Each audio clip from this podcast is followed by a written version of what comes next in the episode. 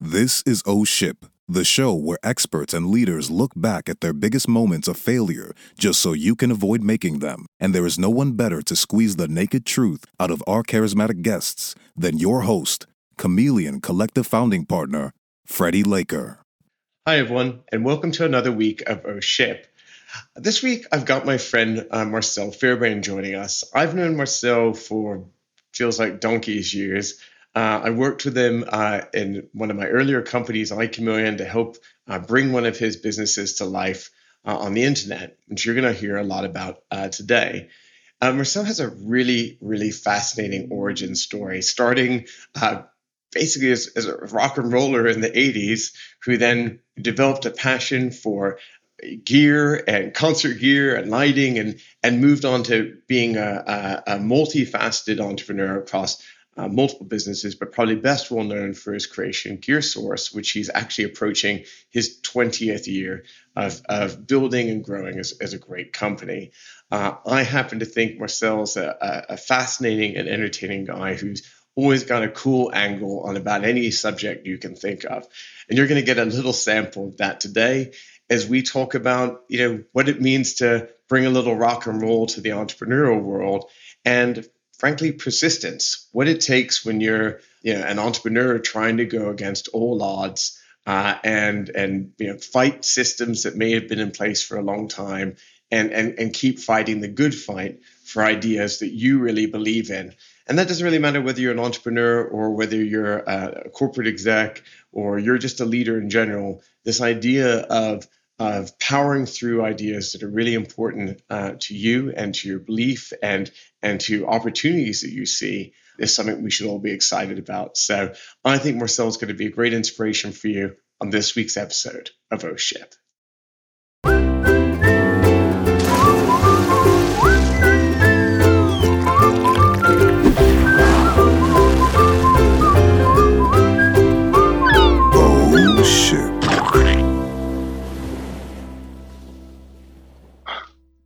Oh, ship, we're live. oh, damn, I almost missed it, Freddie. Yeah, this happened before. The guest has just walked off before it started. yeah.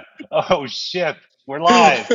hey, Freddie, how are you? I feel like I need to straighten my glasses, though. Uh, dude, I spend the entire show straightening my glasses. I, the problem with these video do. shows. You know, if it was just an audio do. podcast, we could all just do this the whole time exactly. and no one would even notice. But unfortunately, That's... we're not. We're not there. Yeah. so.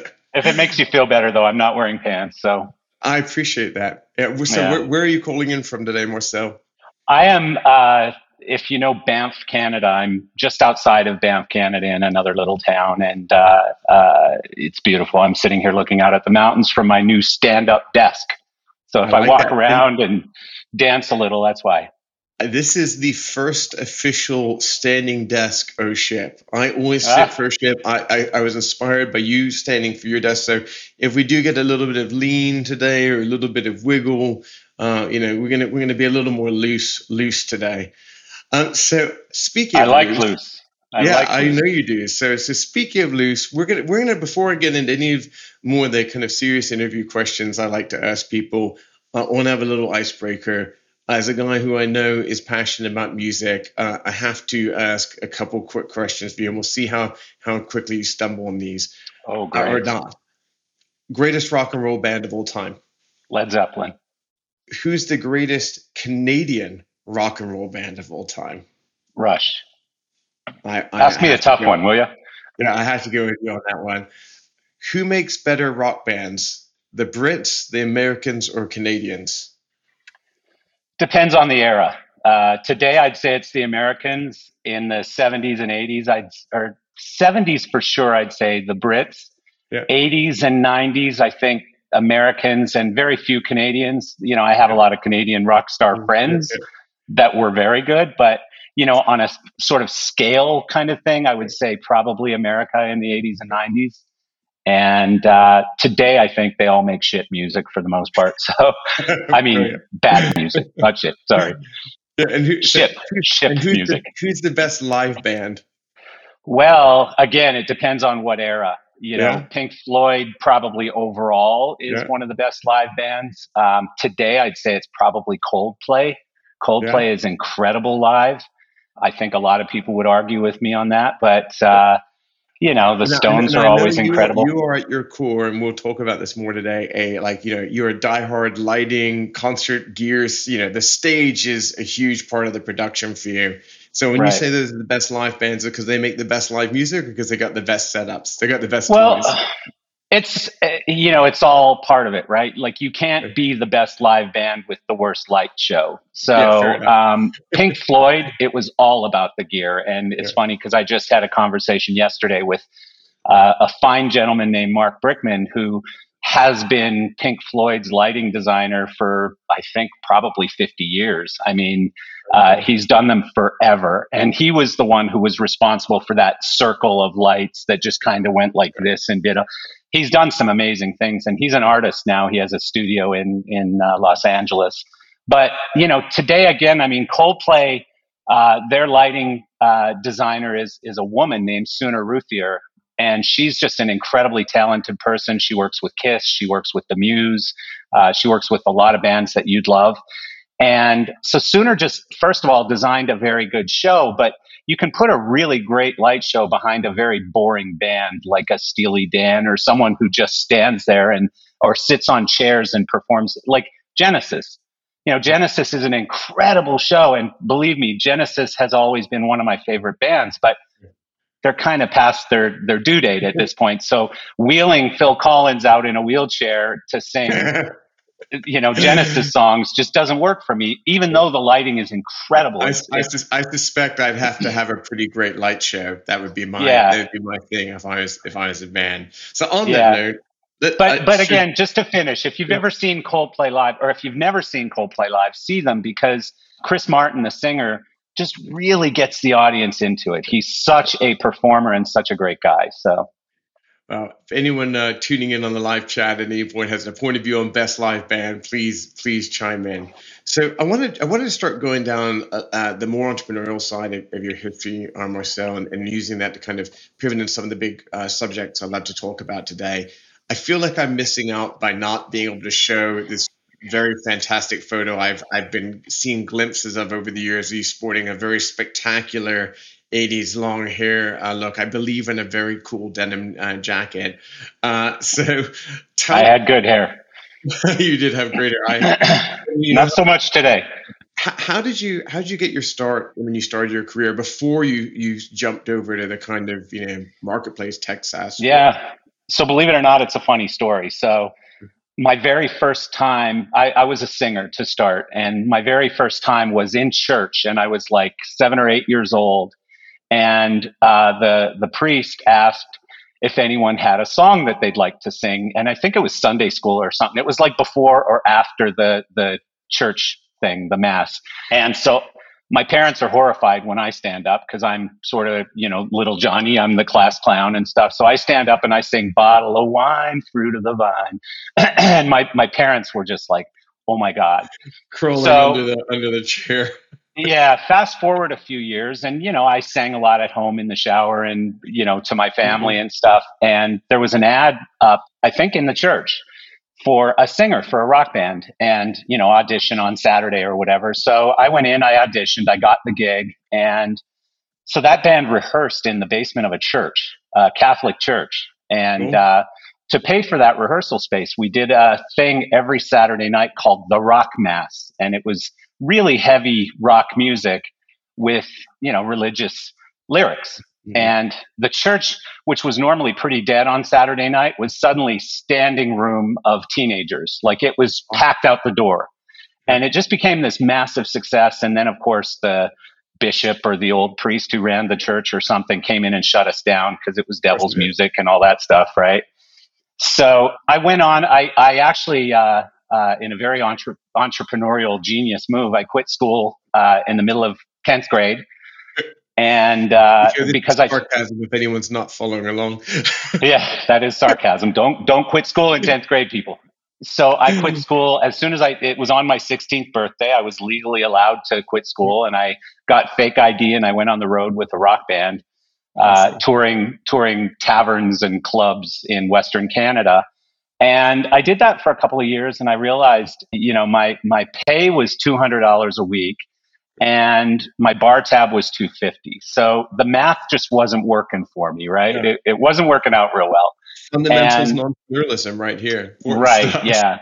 I missed the accounting class that taught me that, you know, you should probably make more than you spend. That would yeah. be a good idea. But really, I'll tell you, this sounds crazy, but the driving sort of entrepreneurial burn in me came from wanting a Corvette. Uh, you know, I grew up poor. I grew up in a poor family in a fairly poor place. And just a Corvette to me was a pinnacle of success. Yeah. And so I just dreamed about a Corvette. And, and uh, I think it was Tony Robbins. I listened to all of these guys when I was a kid, you know, uh, whether it was Napoleon Hill or Tony Robbins or Brian Tracy or whoever, motivational guys. And Tony Robbins always talked about visualizing things. So I had, you know, a picture of a Corvette on the mirror where I brushed my teeth and, you know, anywhere I could put a picture of a Corvette, I had a picture of a Corvette. And so I quit touring in bands and I got a job in a music store selling guitars to those bands that I used to tour with. And what I realized was I was a really good networker and I was a pretty good sales guy and I loved that side of it. I loved being sort of in business, but or in the business, but not on the stage. Yeah. And that was a great aha moment for me because I know people who I knew back then who are still playing the same bars and they're still broke and they're still, you know, they're having fun. They're playing music for a living. But so hopefully after a couple decades, you get the part where the bar tab is lower than the income though. And that, that yeah, takes, makes perfect on that one. Well, actually, I just started drinking less. You know, ah, it, it, it worked out. You know, you cut your expenses. You can either increase, okay, so here's a great entrepreneurial lesson. You can increase your revenue or you can cut your expenses. Those are two different ways to profitability. So quit drinking and you got the money back, right? So, so you know, I, I took this job in the music store. I got really good at it. I got offered another job. Then I got offered a partnership uh, to go open another store in another city. Fairly quickly, I learned what it was like to be a minority partner and that you really have very few rights and uh, protections as a minority. I think I owned uh, 30% or something. And so I wanted to sell out of it. I was not getting along with the founder and wanted to leave the company. And uh, so I hired a lawyer and just said, Hey, Marcel wants to leave and, and he'd like to sell his shares back to you in the company. And they did everything they could to destroy my life. So that taught me a very valuable lesson at about 23 years old. And um, I'm going to try and shorten this. So I went on to another music store later on, and uh, they had this division that did sound and lights for nightclub installations, church installations, etc. And I went, hey, look, there's a shiny thing. I'm going to go check that out. I'm sick of selling guitars. I'm not making enough money. You know, my Corvette that I did buy, by the way, I got a Corvette at, uh, I think I was 18 when I got my first one. Oh, and I've had about seven or eight Corvettes by now and a lot of other cars. But my my new Corvette at that time was a 1985 Corvette, and it was yeah. a little more expensive. I needed a little more money, so I went into their commercial division and really took to the lighting. And it was because I'm a very uh, I have a creative mind in the back of all of this, and lighting allows you to just really create a mood and create a look and do all of these beautiful things. So I really sort of hooked into that, and that led me to a so far 30 something year career in mm-hmm. in lighting at the core but now it's more lighting sound video and, and, and how, how, did you make and just to be clear and i'm gonna, I'm going to do my best to summarize this for people in the audience who may not may not appreciate this or understand it you know when you're when you when we think about all these uh, whether it's a, a, touring rock band or a live event or churches or any of these types of things, there's an incredible amount of gear that is comes together to put these things, you know, put these shows on. You know, a, large touring band, I mean, they, they, they, may have 50 to 100 speakers that they're bringing around. I mean, what in five, you know, five, 10, you know, 18 wheelers if it's a big, big 40, tour, 40. 40. Yeah. yeah. I think the like Stones might have been Stones might have been like 45, 50 trucks. That's uh, I mean, I think a yeah. lot, of, you know, you're talking, you know, you know, could be dozens or in some cases hundreds of people to assemble these things and disassemble them as they move them around. This is a you know this is a really big deal. It's you know we're talking very casually about lights, but we're talking about in some cases you know inc- incredible amounts of infrastructure that's out there, and this stuff's really expensive. You know these it these concert grade speakers, you know a, a, an individual speaker could be tens of thousands of dollars. So people are literally moving around you know m- millions of dollars of gear, and and and so some people can afford to do that, uh, buy this stuff new. And most bands, I'm guessing, are, are buying, uh, you know, some of this uh, stuff used or much of it used, and, and potentially, um, you know, getting the hand-me-downs from the band that was more successful before before them that has upgraded already. So t- tell me, tell me how you transitioned basically from where you're at now to you know basically creating, a, you know, you weren't a tech guy and all of a sudden you're building a technology platform you know and and, and i'd love to i'd love to hear about that transition for you because that's a big that's a big shift especially 20 years ago. Yeah. Yeah no it's a, it's a, again it's a great story it's a funny story and it you know it was another leap of faith. I left an industry that was paying me a very good salary for a guy with ninth grade education. I was making more than all my friends who had mbas and stuff and so I was I was making really really good money and I went to my now ex-wife, my wife at the time and I said, "Hey, look, I'm going to quit my job. I'm going to give up this big fat paycheck that I've been getting and I'm going to figure out something to do on my own." Instead, I really, you know, I was always very on. I was a business owner inside a business that I didn't own, and that was how I was my whole career up to that point. Which was, you know, I'm talking about 2001 right now. So, yeah. 2001, I left a very good paying job where I owned a small piece of it. They they paid me for my equity in it.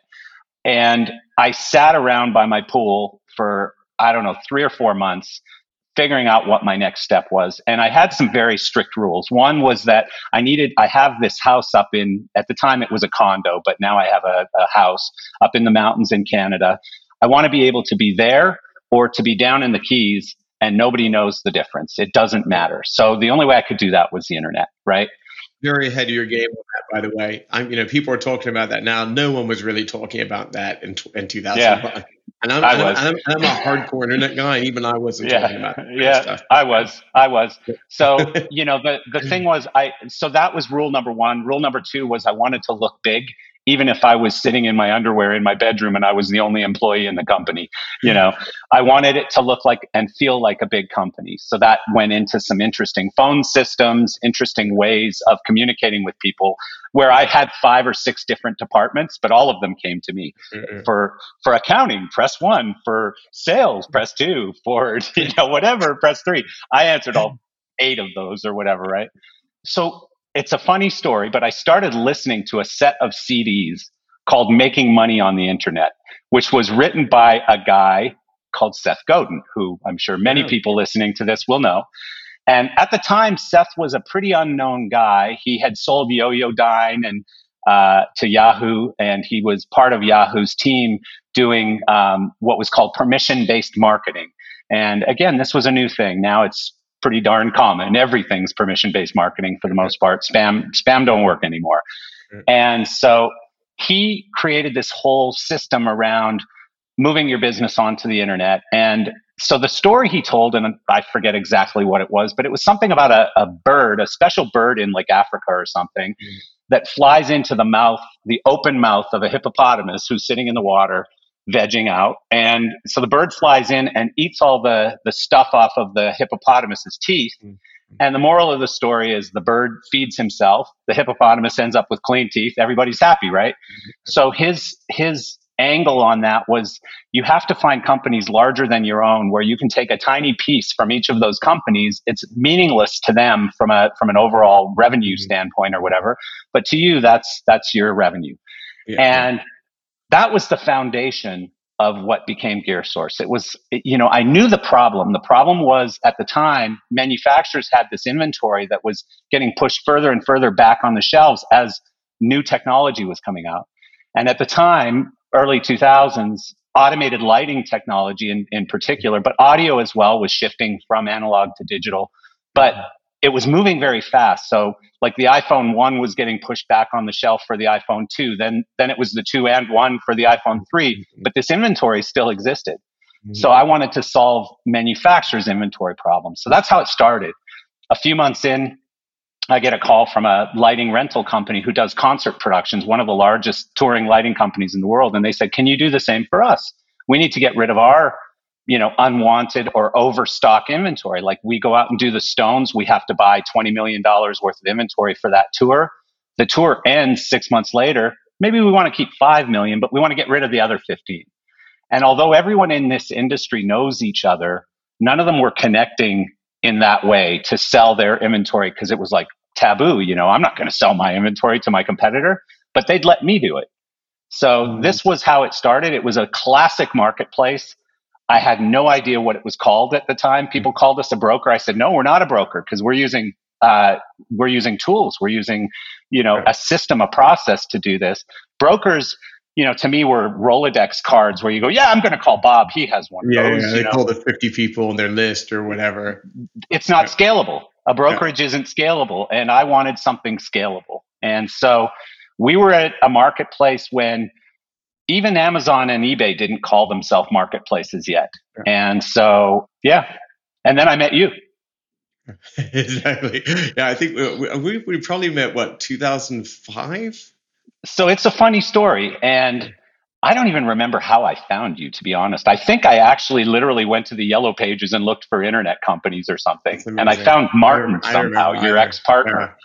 Yeah. Uh, yeah. But so I was using this piece of software to run GearSource up until the time you and I met. I was using this piece of software that came from England and it was a box piece of e-commerce software when there was no Shopify, there was nothing like that.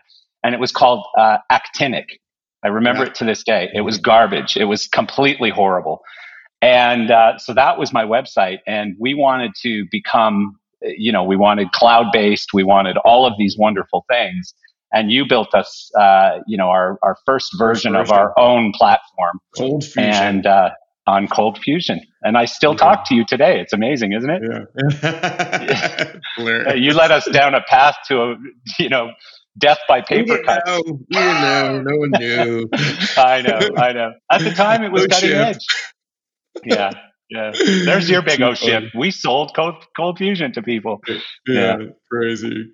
So hey, so I'd love to I'd love to ask. You know, there's there's so many places we, we could go from this. I guess when you think about what you're building marketplaces, and for the again, if it's not clear to people, so basically you've now built a marketplace that allows people, independent people, to list their list their used gear, and then you help facilitate that sale. It's you know it's an open marketplace. Imagine almost like you know pre you know, or, or you know, comparable times to even ebay like level marketplace but really really specific to um, a, a, really um, dedicated niche, yeah. niche target uh, but but a really compelling and interesting one what, what's mm-hmm. the biggest thing you've learned over the years about building building marketplaces oh my goodness hard one to nail down i'm sure but yeah any, any well you, you hit me with the biggest thing because otherwise i'd give you a laundry list of the things yeah. that i've learned but you know there's a couple big ones. One is is you know don't ignore the technology. Technology becomes very important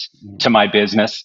And we always thought we had cutting edge technology and we hung on to it too long because cutting edge technology was coming in behind it. And uh, you know which explains we're in a, a replatforming again today right now even though we did one with your team just a couple of years ago. Years ago or something. What what was available on the market two or three years ago, uh, yeah. or what wasn't available is today. You know, yeah. so this is this is the pace of of technology. So don't ignore mm-hmm. technology. In fact, embrace it and make it a big part of what you do. Mm-hmm. However, focus on the customer, focus mm-hmm. on the user, focus like in such a crazy maniacal way on the user experience and the customer and the seller on your site. Don't take advantage of them because they'll find a different way to sell their product or to buy their product. And mm-hmm. so I've always, even though we've not always done the best job of taking care of our customers, I've always believed that that's very much the most important thing is to respect them, treat them with love and respect and and do your very best to make it a great user experience you you mentioned on your you know obviously even though I've known you forever and like to your great old friend, I still like to prepare for a ship and and go dig in like you know sometimes when you know someone so well you don't always look at the details of their professional life. Yeah. And so I was looking at your LinkedIn, and one of the things you said on there that really caught my my eye was you said something to the effect of um, several times in your life you've put everything on the line uh, to prove your methods. Are, are you open to talking a little bit about what what that means? Of course, yeah. I mean, one thing you'll know about me, Freddie, is I'm completely transparent. So uh, nothing is nothing is uh, sort of off or closed or secret. Awesome. You know, again, I quit a job that we need to get a tissue huge... box or anything first. Or no, no, I'm good. We're good. I've okay. I've I've seen uh, I've seeked professional help and and uh, I'm okay now. No, I mean, you know, first quitting a job. I mean, first leaving school in the 10th grade and going on the road with a rock band because I wanted to pre- pursue music. And then leaving the rock band because I wanted to pursue business. And then leaving Canada because I felt like I was a big fish in a small pond. I know that sounds very egotistical, but mm. Canada just didn't feel big enough to me at the time. It yeah. felt it felt small and it felt like I already knew all the people that I needed to know there and they weren't getting me anywhere. So I wanted mm-hmm. to go further. So I mm-hmm. dove into Chicago, uh, which, you know, was an incredibly tough place to dive into when I'd never even mm-hmm. really been there.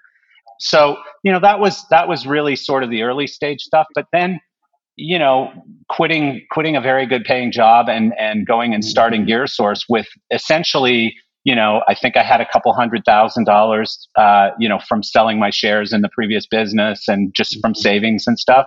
Plus, I had a line of credit on on my house. I had a second mortgage on my house, and so so I basically went all in, everything I had, and I just said to my wife at the time, I said, "Look, I'm going to try this for six months, and then I'm going to do, uh, you know, I'm going to look backwards and see."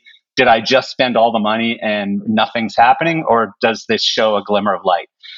I looked at it in six months. I looked at it again in another six months. Uh, we were profitable fairly quickly. I think in 12 months, I started taking a salary out of the business, which was mm-hmm. pretty incredible. Mm-hmm. And I replaced my salary in about 18 months that I was making mm-hmm. from the big company mm-hmm. before. You know, I, I mean, every step of the way, I'm all in. And to me, that's sort of the epitome of an entrepreneur is mm. you don't go, well, I'm going to put this money over here for safety and security, mm-hmm. and I'm going to mm-hmm. put this money over here to build my business. It's all one mm-hmm. pile, and I'm going to do whatever it takes to make this work because I believe in what I'm doing. Mm. And you know that to me is is really the foundation of on. Like I know so many people who call themselves entrepreneurs, but they're still collecting a paycheck from a job they work four hours a day on this part-time business that they're putting together. You know, mm. they sleep well every night. They drive a fancy car. I love that you, you make know. that one of the criteria for on film. Like, oh, you sleep well? You're a yeah. Yeah, you're a fake and a oh, phony. Oh, enjoy your eight hours of peaceful sleep. You're not a real entrepreneur. True. It's true. I mean, even Gary Vee one time, I, I remember him interviewing somebody who said, oh, I'm a full on entrepreneur and blah, blah, blah. And he said, Are you willing to forego sleep? And the guy goes, Hell no. And he goes, Then you're not an entrepreneur.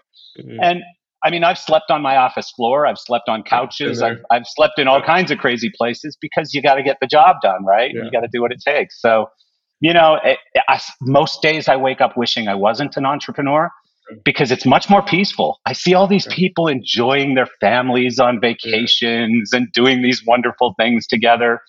I can't relax. you know, I just can't. I, I I'm just constantly so driven. So it, it's uh, you know it's it's a, a, tricky thing that a lot of people can't quite wrap their heads around. You know how, how hard it can be to be an entrepreneur uh, sometimes, and you know I feel like when when you go into entrepreneurial ventures, sometimes you can feel like you know, everything is you know all odds are against you. Have you have you ever felt like that in in in any of the ventures you've done? Almost every day. I mean, literally, it, it's like you know, and you can't be sad by that because your job as an entrepreneur and a CEO of an entrepreneurial company is mm-hmm. is not to count the money. It, it's mm-hmm. to fix the problems. You know, we are janitors of businesses. We're, we're there to clean up and fix problems and to have the ideas that are going to continue to drive the company forward and we're going to keep the company from dying, you know? So it's almost like being a parent. Like your yeah. job is not to, not to tell them what to do every day. It's to basically coach them so that they don't kill themselves or burn in a fire when they keep touching the stove or whatever it is, you know? Uh, it's just to keep them alive, really.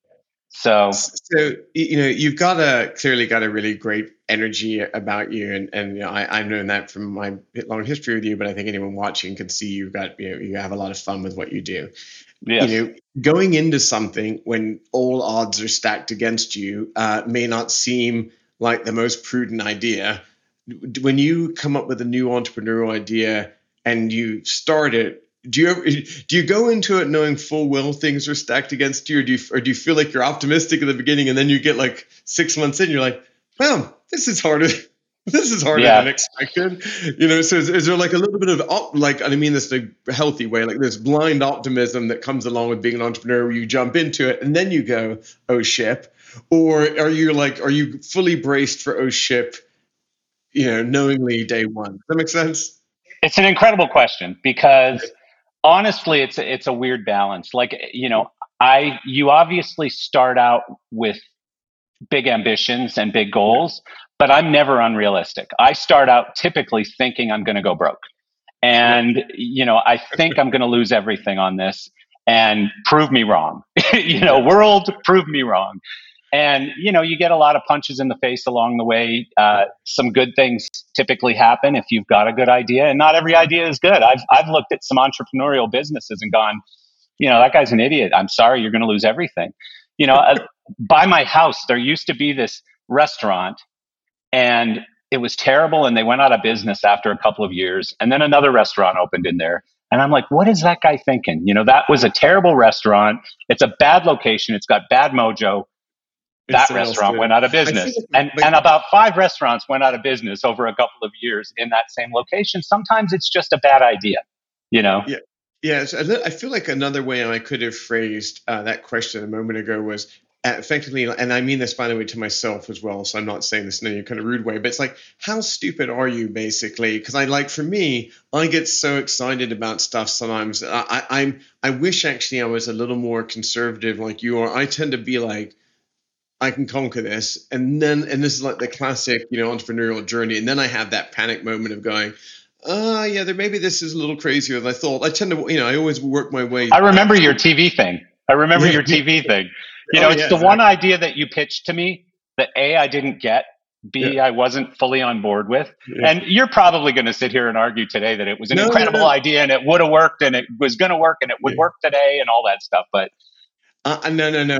I, I, described Guide as like it was like the ugly sweater that I wish more people told me I was wearing, uh, and, I didn't, and I didn't get it. But you know, yeah. a lot of people told me that they basically they're like, well, they're Freddie, like you know, you're so energetic about stuff that I just thought maybe I didn't get it, and and and well, they considered it. It's a very valid point, Freddie, and yeah. and this is a point that I would like to make that's very much on on uh, topic here. So. Yeah.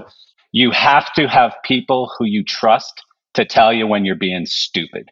And there's very few people for you and for me who we trust that much because mm-hmm. generally, and this is going to sound very egotistical, but generally you walk into a meeting, you're hoping you're not the smartest person in the meeting, but most mm-hmm. days you probably are. Mm-hmm. And so you listen to all of those ideas and you're hoping that there's one better than the one that you've already got in your head so it's it's hard when you're, you're like I got some ideas. I'll take yeah. a little bit out of the pot. Thank you. Yeah, yeah. No, it's it's tough because you know again when you're a very strong-willed entrepreneur who happens to be smart as well, it's hard to find people that you trust enough to tell you when you're going down a, a deadly mm-hmm. path.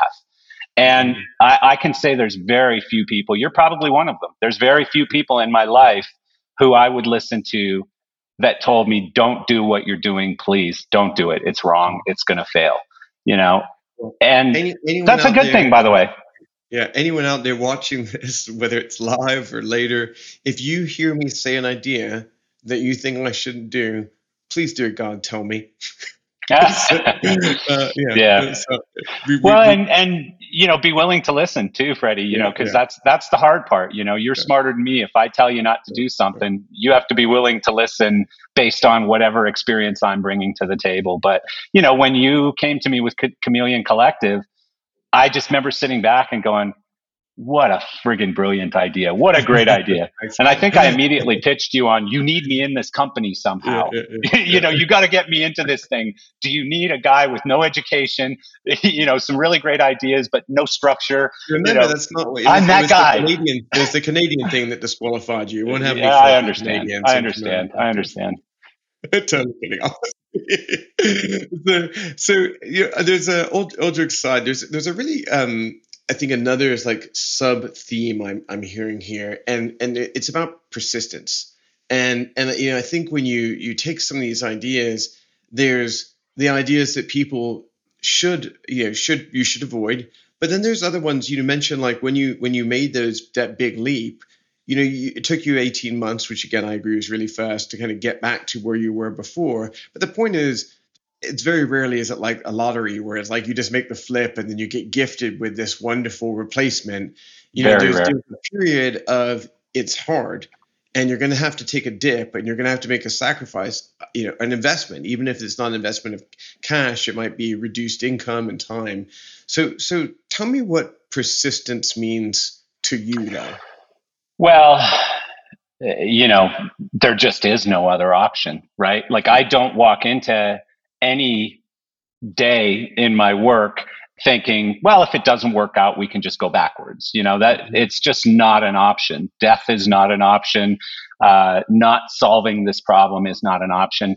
But, you know, I mean, there's been times like, so I was doing wonderfully well. I, I used money from GearSource to fund another business along the way, which, you know, I can now tell you was a big mistake.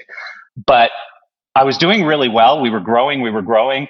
I was forecasting incredibly accurately our growth and our profitability. And all of a sudden, this section between 2008 and 2012 happened, which had a mega impact on my industry. Mm-hmm. You know, entertainment dollars were one of the first things to not be spent. So, you know, people were cutting back their spending on buying concert tickets or going to nightclubs or whatever it was. That caused an impact to my industry who stopped buying things.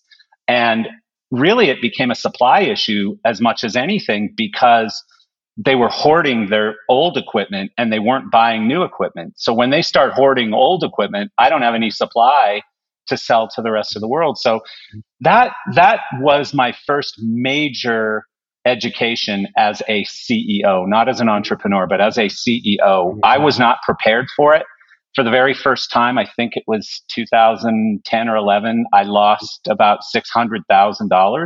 That was a mm-hmm. big loss for my company. Yeah. For any company, you know, a loss is a loss, but I lost about 600 grand.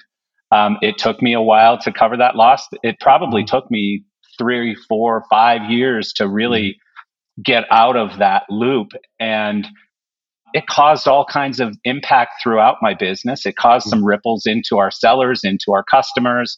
I mm-hmm. never want to do that again. And then all of a mm-hmm. sudden, t- 2020 hits, and there's another similar situation where you know I have friends who who have nightclubs or rest, or, sorry, restaurants, all kinds of different businesses, and they were like, "Oh my God, my sales went down by 30 percent or 50 percent." You know, hold my beer. Uh, yeah. You know, there, there, there were no live events, zero yeah, for about 18 months, you know? Brutal. So, um, but you know, that opened up all kinds of great mm-hmm. opportunities and great ideas. And it changed my way of thinking. You know, you were there. Uh, we went, we actually went more all in and i don't even remember your original question at this point but we went we decided to reinvest. We you know the world gave you're on track so keep going. Yeah i mean the the world said hey here's here's some great low interest long-term loans. You can get money to to survive and to save your business. I took the money and reinvented my business and went fully into the marketplace world yeah. because we always kind of dabbled in marketplace, but we were still a bit of a buy sell kind of company. We went fully into marketplace where our only income is is the fees generated between a buyer and a seller. And now we're even going deeper in that direction with our new replatform. So, you know, persistence is is having to me it's having a, a clear enough vision mm-hmm. that little punches in the side of your head don't don't knock you off course. You know, you just keep going in that direction. I, want to ask you one last question that's that's uh, tied to this, and, I think this could be good advice out there. and I don't want to project too much of myself in this. So if this doesn't make sense for you, feel free to let me know. Is there a, a fine line between obsession and persistence? And I've seen a lot of entrepreneurs who that that you know what I mean? Like it, like obsession well I'm going to ask you that. You know what's that what's that line between being you know obsessively focused versus persistence in, in being an entrepreneur? So first, before I answer that, Robert actually made a really great comment uh, on on your comments here, and he mm-hmm. said you can't trust friends and family to to give you uh, to tell you it's a bad idea, and that's so true because your friends and family are there to catch you when you fall and to to make sure you're safe and protected and all of those things. Mm-hmm. Entrepreneurialism is not safe and protected. So, you know, the the obsession thing it's such a really good question because to me obsession could lead to like arrogance or um, mm-hmm. and and arrogance is very different than uh, persistence because you can be persistent but still smart enough to watch for the signs and still smart enough to to read articles every morning like i i wake up at five o'clock in the morning uh, i wait the half hour that we're supposed to wait before grabbing my cell phone and stuff you know i try to find the time to do at least 10 minutes of meditation but then I dive in and I, I go to LinkedIn, I go to anywhere. If people have sent me articles overnight, I read them. I'm constantly learning and taking on information because I'm watching for the bumps in the road ahead. I'm watching for the punches in the face. I'm watching. So I think if you become too obsessed with your idea, you are bordering on arrogance and you're probably ignoring the signs at that point. Mm. So yeah, I mean, obsession is not uh, to me. Obsession is an un- unhealthy word. You know, I obsession yeah. obsession leads to crazy things. Yeah, I see. I see a lot. I see a lot of that. You know, it's it's good. There's something. It's a very fine line, right? Where you it is deep, deep and bordering on fanatical passion for something is something I love in other entrepreneurs. Yeah, but but obsession puts blinders on. You know? Such an amazing point. Such yeah. an amazing point. And it's yeah. the same in personal relationships, by the yeah. way. Having a good, healthy relationship is great and loving your spouse and loving your other half or whatever. But if you become obsessed with that person, you're choking them, you're, you're, you know, you're probably destroying their life and yours at the same mm-hmm. time. Mm-hmm. That's a problem. You know, there, there always mm-hmm. has to be some sort of a healthy balance, I think so true. Well, I think that yeah. was a, a, really great high note to, to end this week's episode on. Marcel, first of all, you know, you and I could talk for 10 hours. I had 20 we more could. questions lined up. We literally could have made that a three hour episode without without blinking. Yes, we could. Uh, Let's do it again uh, someday. Yeah, so it's a great excuse to have you back on. And um, I just want to thank you for your time and sharing so much great wisdom with our audience. Um, is there any any shout outs for places that people should look for you? Well, you know, my company gearsource.com, but that's obviously for people who are in the industry. We don't sell to mom and pop or to Mr. Audio advocate. Yeah. Yeah, I, I, mean, I like I like gadgets. So for me, just looking at all these giant like systems, I totally geek yeah. out on personally. Even if you're even if I'm not in the biz, it's it's some cool stuff. You don't even realize yeah. the power is these huge. You know, if you like yeah. music, I actually recommend you go check GearSource out. But you know, Instagram, Marcel Fairbairn, LinkedIn, Marcel Fairbairn, Facebook, you'll get sick of me bragging about my son racing and stuff. But Facebook, Marcel Fairbairn, I have a unique enough name that you can find me everywhere. So awesome, awesome. Yeah. Well, again, thank you thank so much, you. Freddie. I appreciate it. Uh, my, my pleasure. And, and for those of you listening, whether you're watching live or you're uh, uh, you know tuning in uh, on YouTube, Facebook, uh, LinkedIn, Twitter, or any of the other platforms that you're listening via our audio podcast across Spotify, Google, Apple, any of the platforms that we're streaming, thank you again for subscribing, and listening to OSHIP. Please continue to support the show by tuning in every single week. And if you and if you're feeling inspired, please share it with uh, share it with a friend. Share it with uh, you know an episode you're passionate about. Tell your friends about it. And if nothing else please give us a like thumbs up just and just let us know how we're doing. So thank you again for your time. Marcel thank you again for being here today. And we'll catch you next week on o ship the O Ship Show is brought to you by Chameleon Collective, where we lead, scale, and adapt to build and grow great companies. You can learn more at chameleoncollective.com. Freddie will see you next time when we will once again be raising the sails for the O Ship Show.